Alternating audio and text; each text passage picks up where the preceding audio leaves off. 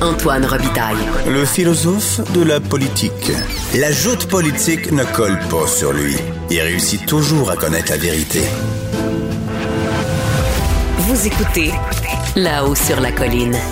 Une décision du gouvernement du Nouveau-Brunswick empêche des jeunes de la communauté de Listigouche au Québec de fréquenter leur école secondaire à Campbellton dans la province voisine au Nouveau-Brunswick. On en parle avec Christina Michaud, qui est députée du Bloc québécois. Bonjour.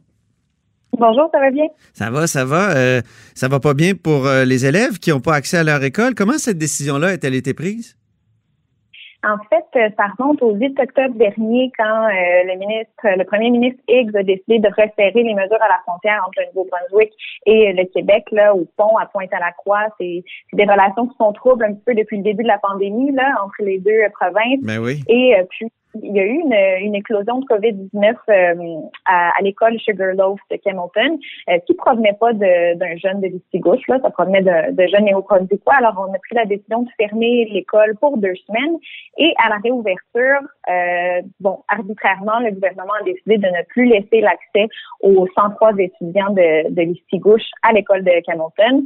Alors, euh, comme je disais, c'est arbitrairement, il n'y a aucune bonne raison qui, qui euh, motive cette décision-là. Alors, depuis ce temps-là, ces jeunes ont accès à l'école en ligne, mais ne peuvent pas se rendre de l'autre côté de la frontière. C'est un 8 minutes, euh, alors que leurs euh, leurs collègues étudiants de Campbellton, eux, peuvent continuer d'aller en classe. Alors, un petit peu aberrant, une discrimination peut-être ou une injustice certainement par rapport à ces jeunes-là. Mais au fond, c'est comme si leur école était fermée puis qu'ils étudiaient à distance. Est-ce que c'est. Vous parlez d'injustice, que c'est pas trop fort? Ben en fait, c'est n'y a aucune bonne raison de, de, ne pas leur laisser accès aux classes alors que les autres étudiants peuvent toujours y aller. Et il y a cette bulle atlantique là qui, qui permet à, aux gens de Pointe-à-la-Croix ou à la communauté de l'Istigouche d'accéder au Nouveau-Brunswick pour les services essentiels, donc que ce soit pour des rendez-vous médicaux, pour aller faire les emplettes euh, pour de nourriture, de médicaments, d'aller travailler également. Donc il y a des, il y a des professeurs qui habitent Pointe-à-la-Croix ou l'Istigouche qui vont travailler à Sugarloaf, mais les étudiants, eux, peuvent pas se rendre. Donc oui, il y a une certaine injustice là. Moi, j'y vois clairement une injustice parce que en cette période particulièrement anxiogène pour les jeunes euh, qui s'isolent, euh, oui, en raison de la pandémie, mais là, en raison aussi d'un rejet du gouvernement du Nouveau-Brunswick de les laisser avoir accès aux classes. Donc, euh, ouais, j'y vois une certaine forme d'injustice.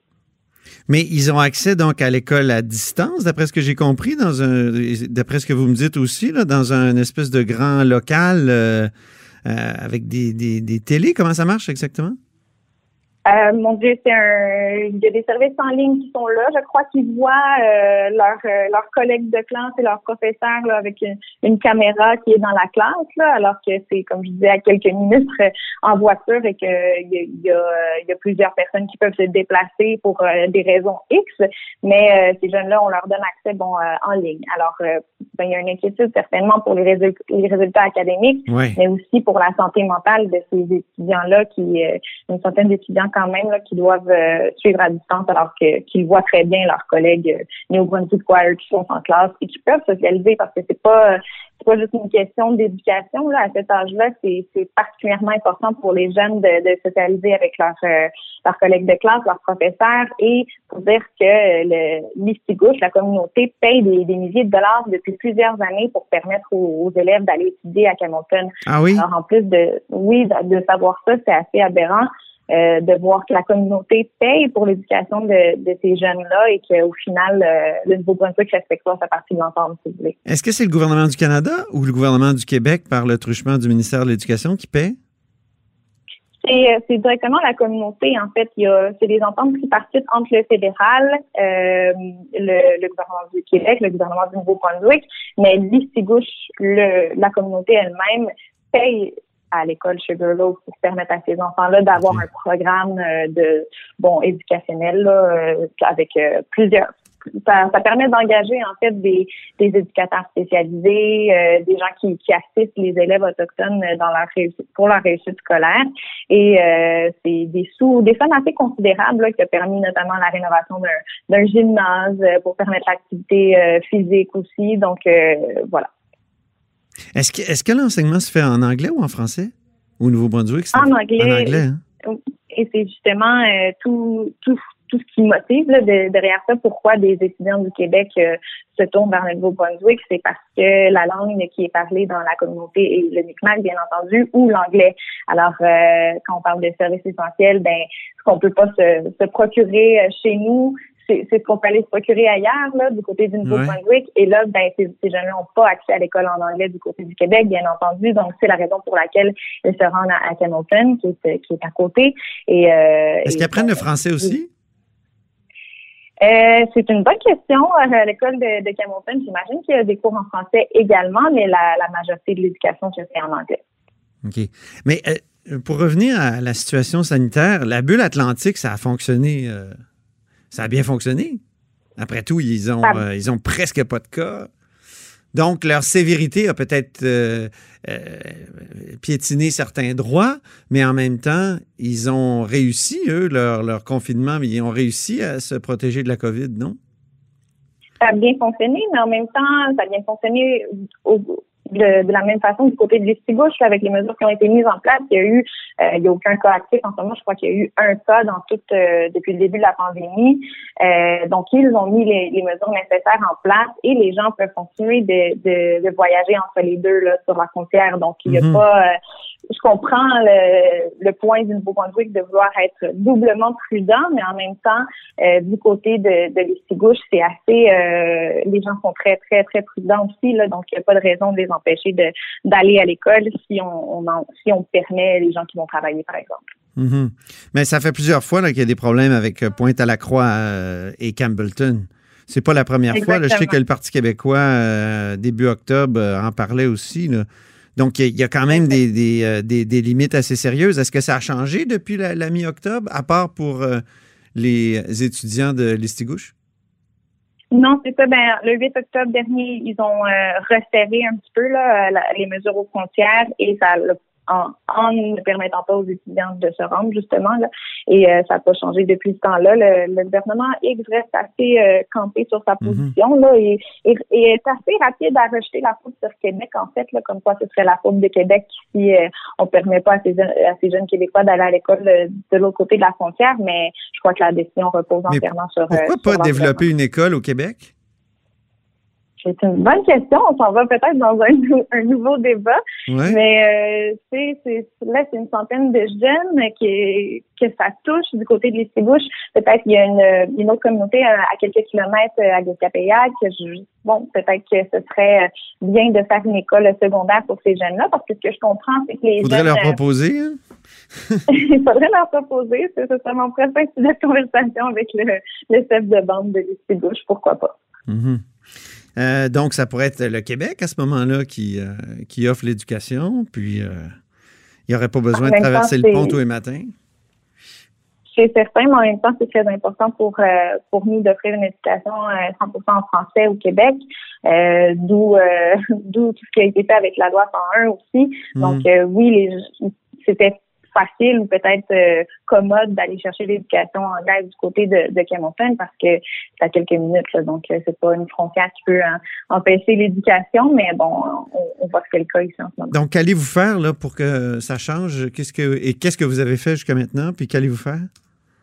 Euh, je continue les, négo ben, les négociations. C'est pas moi qui, qui les fais, là, mais on continue de mettre la pression avec le chef euh, du conseil de vente de l'Estigouche euh, du côté du gouvernement du Nouveau-Brunswick. J'ai écrit des lettres à deux reprises au, au premier ministre et j'ai pu m'entretenir avec le, le, ministre de l'Éducation, M. Cardi.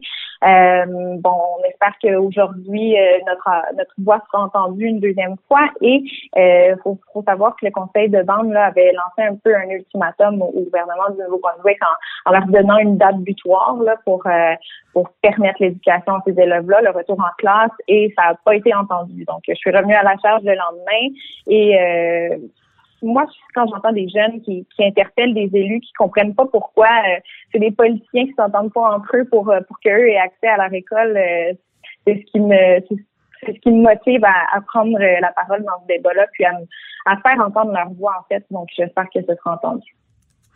Euh, dites-moi, sur un autre sujet, vous êtes la porte-parole du Bloc en matière de changement climatique. Quelle est la réaction dans votre coin de pays à la décision de Québec d'interdire les véhicules à moteur d'ici 2035?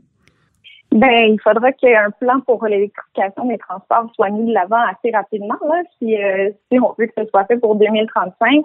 Euh, bien entendu, je suis pour l'environnement comme et pour la lutte au changement climatique, là, comme mes collègues du Bloc québécois. Donc, c'est certain que je, reconnais qu'il faut mettre en place des mesures assez drastiques là, où on en est, parce que ce qu'on comprend, c'est qu'on n'atteindra pas nos cibles de réduction de gaz à effet de serre ni au Québec ni au Canada si on ne fait rien dans les prochaines années. Donc, c'est certain que ça prend des mesures drastiques comme celle-là. Euh, une interdiction complète, il euh, faudra voir de quelle façon ça se met en place, mais bien entendu qu'il faut mettre l'électrification des transports euh, sur la table à des fins. Mais j'imagine, j'imagine les, les, les, gens dans les communautés rurales, souvent, ils ont besoin de plus gros véhicules parce qu'ils transportent des choses. On sait, la vie rurale, c'est souvent synonyme de camionnette ou de pick-up.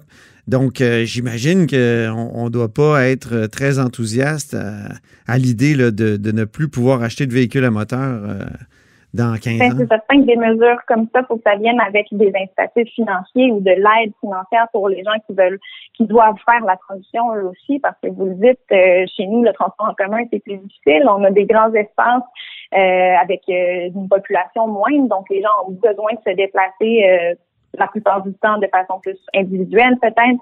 Donc euh, oui, c'est certain que ça faudra, il faudra que ça vienne avec euh, bon euh, des il faudra que ce soit plus abordable, que le gouvernement donne un coup de main aux gens pour qu'ils mhm. puissent faire la transition eux-mêmes de, de leur VUS ou, ou, peu importe leur leur pick-up vers un, un modèle qui est électrique, mais comme je dis, ça va prendre des mesures drastiques. Mhm. Tant mieux si le Québec veut s'en aller vers là, mais il faudra qu'il y ait un soutien particulièrement pour les gens des régions. Merci beaucoup, Christina Michaud. Ben, merci à vous, c'était un plaisir. Ben oui, une première fois à la haut sur la colline, sans doute pas la, ben dernière. ben non. vous, êtes député du, vous êtes député du Bloc québécois pour la circonscription d'Avignon, Lamitis, Matane. Pardon? Avignon, Lamitis, Matane, Matapédia. Oui, là, il me manquait un bout, là. OK, merci beaucoup. Au revoir. Merci à vous, au revoir. Et c'est tout pour La Haut sur la Colline en ce lundi. N'hésitez surtout pas à diffuser vos segments préférés sur vos réseaux et revenez-nous demain.